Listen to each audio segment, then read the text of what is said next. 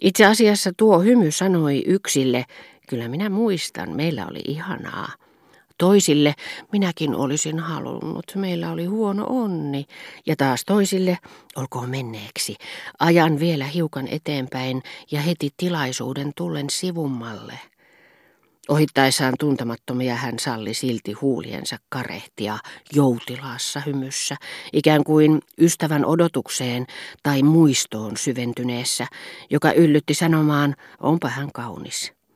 Ja vain harvoihin miehiin hän kohdisti happaman, pakotetun, ujon ja kylmän hymyn, joka merkitsi, senkin ilkimys, minä tiedän, että teillä on käärmeen kieli, ettekä te voi estää sitä puhumasta, Puutunko minä ehkä teidän asioihinne? Koko lään käveli ohitseni puhuen ympärillään parveilevalle, hartaasti kuuntelevalle joukolle ja tervehti teatraalisella kädenliikkeellä vaunuissa ajavia ystäviään – mutta minä ajattelin vain rouva Suonnia, ja olin silti kuin en olisi nähnytkään häntä, sillä tiesin, että saavuttuaan ampumaradan kohdalle hän käskisi kuskia ajamaan syrjemmälle ja pysäyttämään, jotta hän voisi laskeutua jalan puistokujaa pitkin. Ja niinä päivinä, jolloin rohkeuteni salli minun kulkea hänen ohitseen, houkuttelin Françoisin tähän samaan suuntaan. Ja niin kävi, että jonkin ajan kuluttua näin jalankulkijoille varatulla kujalla vastaamme tulevan rouva Suonnin. Sinipunaisen puvun leveät helmat askeleita saatellen, yllään kuin kansantarujen kuningattarilla outoja ja upeita koristeita, jollaisia muut naiset eivät käyttäneet – Silloin tällöin päivän varjonsa kahvaa silmäillen, kiinnittäen tuskin ollenkaan huomiota ohikulkijoihin, niin kuin hänen ainoa toiveensa ja päämääränsä olisi ollut terveellinen kävelyretki, eikä hän olisi aavistanutkaan liikkuvansa kuin näyttämöllä kaikkien katseiden keskipisteenä. Mutta silloin tällöin kääntyessään kutsumaan vinttikoiraansa, hän loi nopean ja huomaamattoman silmäyksen ympärilleen. Vieläpä niillekin, jotka eivät tunteneet häntä, jonkinlainen outo yltäkylläisyyden tuntu, ellei se sitten johtunut telepaattisista säteistä, sen tapaisista, jotka päästävät valloilleen tietämättömän yleisön suosionosoitukset, kun La Berma on parhaimmillaan, kavalsi, että kysymyksessä oli varmaankin joku tunnettu henkilö. He ajattelivat, kukahan se on kyselivät sitä joskus ohikulkijoilta tai päättivät painaa mieleensä tuntomerkiksi asusteet asioista perillä olevien ystävien varalle, jotka kyllä osaisivat valistaa heitä. Jotkut ohikulkijat pysähtyivät hetkeksi ja sanoivat, tiedättekö kuka hän on, rouva Swan? Eikö se sano teille mitään? Odette de Crécy? Odette de Crécy, sitähän minäkin, samat surulliset silmät.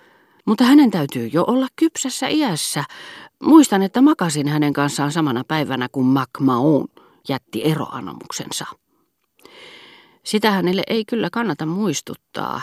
Hän on nyt rouva Swan naimisissa herrasmiehen kanssa, joka on Jockey-klubin jäsen ja Walesin prinssin ystävä. Ja upea nainen hän on vieläkin. Niin on, mutta olisittepa tuntenut hänet siihen aikaan.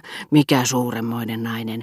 Hän asui merkillisessä pikkutalossa, joka oli täynnä kiinalaisia koristeesineitä. Muistan, että lehtien kaupustelijat häiritsivät meitä huudoillaan, niin että hän lopulta pyysi minua nousemaan. Sanoja erottamattakin aistin hänen ympärillään kuuluisuuden vaimean hyminän. Sydämeni läpätti kärsimättömästi ajatellessani, että oli kuluva vielä hetki – ennen kuin kaikki nuo ihmiset, joiden keskellä ei ikävä kyllä näkynyt mulattipankkiiria, jonka tunsin halveksivan itseäni, näkisivät tuntemattoman nuoren miehen, johon he eivät kiinnittäneet minkäänlaista huomiota, tervehtivän, totta kyllä tuntematta häntä, joskin uskoin olevani siihen oikeutettu, koska vanhempani tunsivat hänen aviomiehensä ja olin hänen tyttärensä leikkitoveri, tätä naista – jonka kauneus, eleganssi ja rakkausseikkailut tunnettiin yleisesti. Mutta siinä samassa olinkin jo ehättänyt rouva Suonnin kohdalle ja sieppasin hatun päästäni niin suurellisella, niin laajalla ja verkkaisella kädenliikkeellä, ettei hän voinut olla hymyilemättä. Jotkut ohikulkijat nauroivat. Rouva Swan puolestaan ei ollut koskaan nähnyt minua Gilberten seurassa, eikä tuntenut nimeäni, mutta hän luki minut niin kuin Buan puiston vartijat, veneitten vuokraajat tai järven sorsat, joille hän jakeli leivänmuruja, niihin tuttuihin, nimettömiin sivuhenkilöihin, jotka niin kuin teatterissa mykkien osien esittäjät kansoittivat hänen kävelyretkeään Buassa. Silloin tällöin, ellen ollut nähnyt häntä akaasiakujalla, minun onnistui tavata hänet Ren Margueritin puistotiellä. Minne etsiytyivät ne naiset, jotka haluavat olla yksin tai ainakin näyttää siltä kuin haluaisivat. Hänen yksinäisyytensä oli kovin lyhytaikaista. Hänen seuraansa liittyi melkein välittömästi joku, usein harmaassa silinterissä komeileva, minulle täysin tuntematon ystävä, joka pitkään keskusteli hänen kanssaan molempien ajoneuvojen hitaasti seuratessa heitä. Tänäkin vuonna Bois de Boulognen monivivahteisuus, joka saa sen vaikuttamaan keinotekoiselta ja sanan eläintieteellisessä ja mytologisessa mielessä puutarhalta, herätti huomiotani ollessani menossa sen kautta Trianoniin eräänä aamuna aivan marraskuun alussa, jolloin kaupungin laitamien syksyinen näytelmä, joka päättyy niin nopeasti ennen kuin sitä ehättää seuraamaan, nostaa pariisilaisasuntoihin suljetuissa todellisen kuolleitten lehtien kuumeen, joka voi jopa häiritä heidän untaan.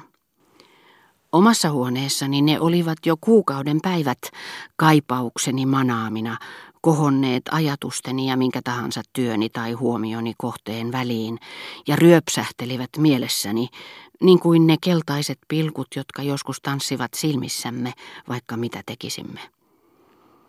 Ja sinä aamuna, havaitessani, että päiviä kestänyt sade oli lakannut, nähdessäni kauniin sään hymyilevän ikkunan eteen vedettyjen verhojen nurkissa, niin kuin suljetun suun pielissä, joilta onnen salaisuus on päässyt karkuun, Olin suorastaan aistinut, että minulla oli nyt mahdollisuus ihailla näitä keltaisia, valon lävistämiä lehtiä niiden ollessa kauneimmillaan.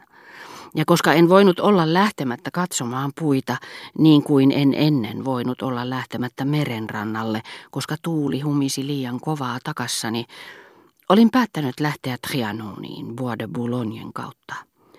Juuri siihen aikaan päivästä ja vuodesta Bois on ehkä vaihtelevimmillaan. Ei vain siksi, että se jakaantuu niin moniin alaosastoihin, vaan koska se tekee sen toisin kuin muulloin. Aukeilla paikoillakin siellä, missä näköala avartuu, satunnaisia synkkiä ja kaukaisia metsikköjä vasten, joiden puut olivat jo paljaat tai vielä kesäisten lehtien peitossa, joku punaruskea kastanjakuja näytti siltä, kuin taiteilija olisi maalannut vain sen, eikä vielä olisi koskenutkaan muuhun vasta aloitetussa lavastuksessa, jonka halki se kulki kirkkaassa päivänvalossa, ja tarjosi kävelymahdollisuuksia henkilöhahmoille, jotka tulisivat kuvaan myöhemmin.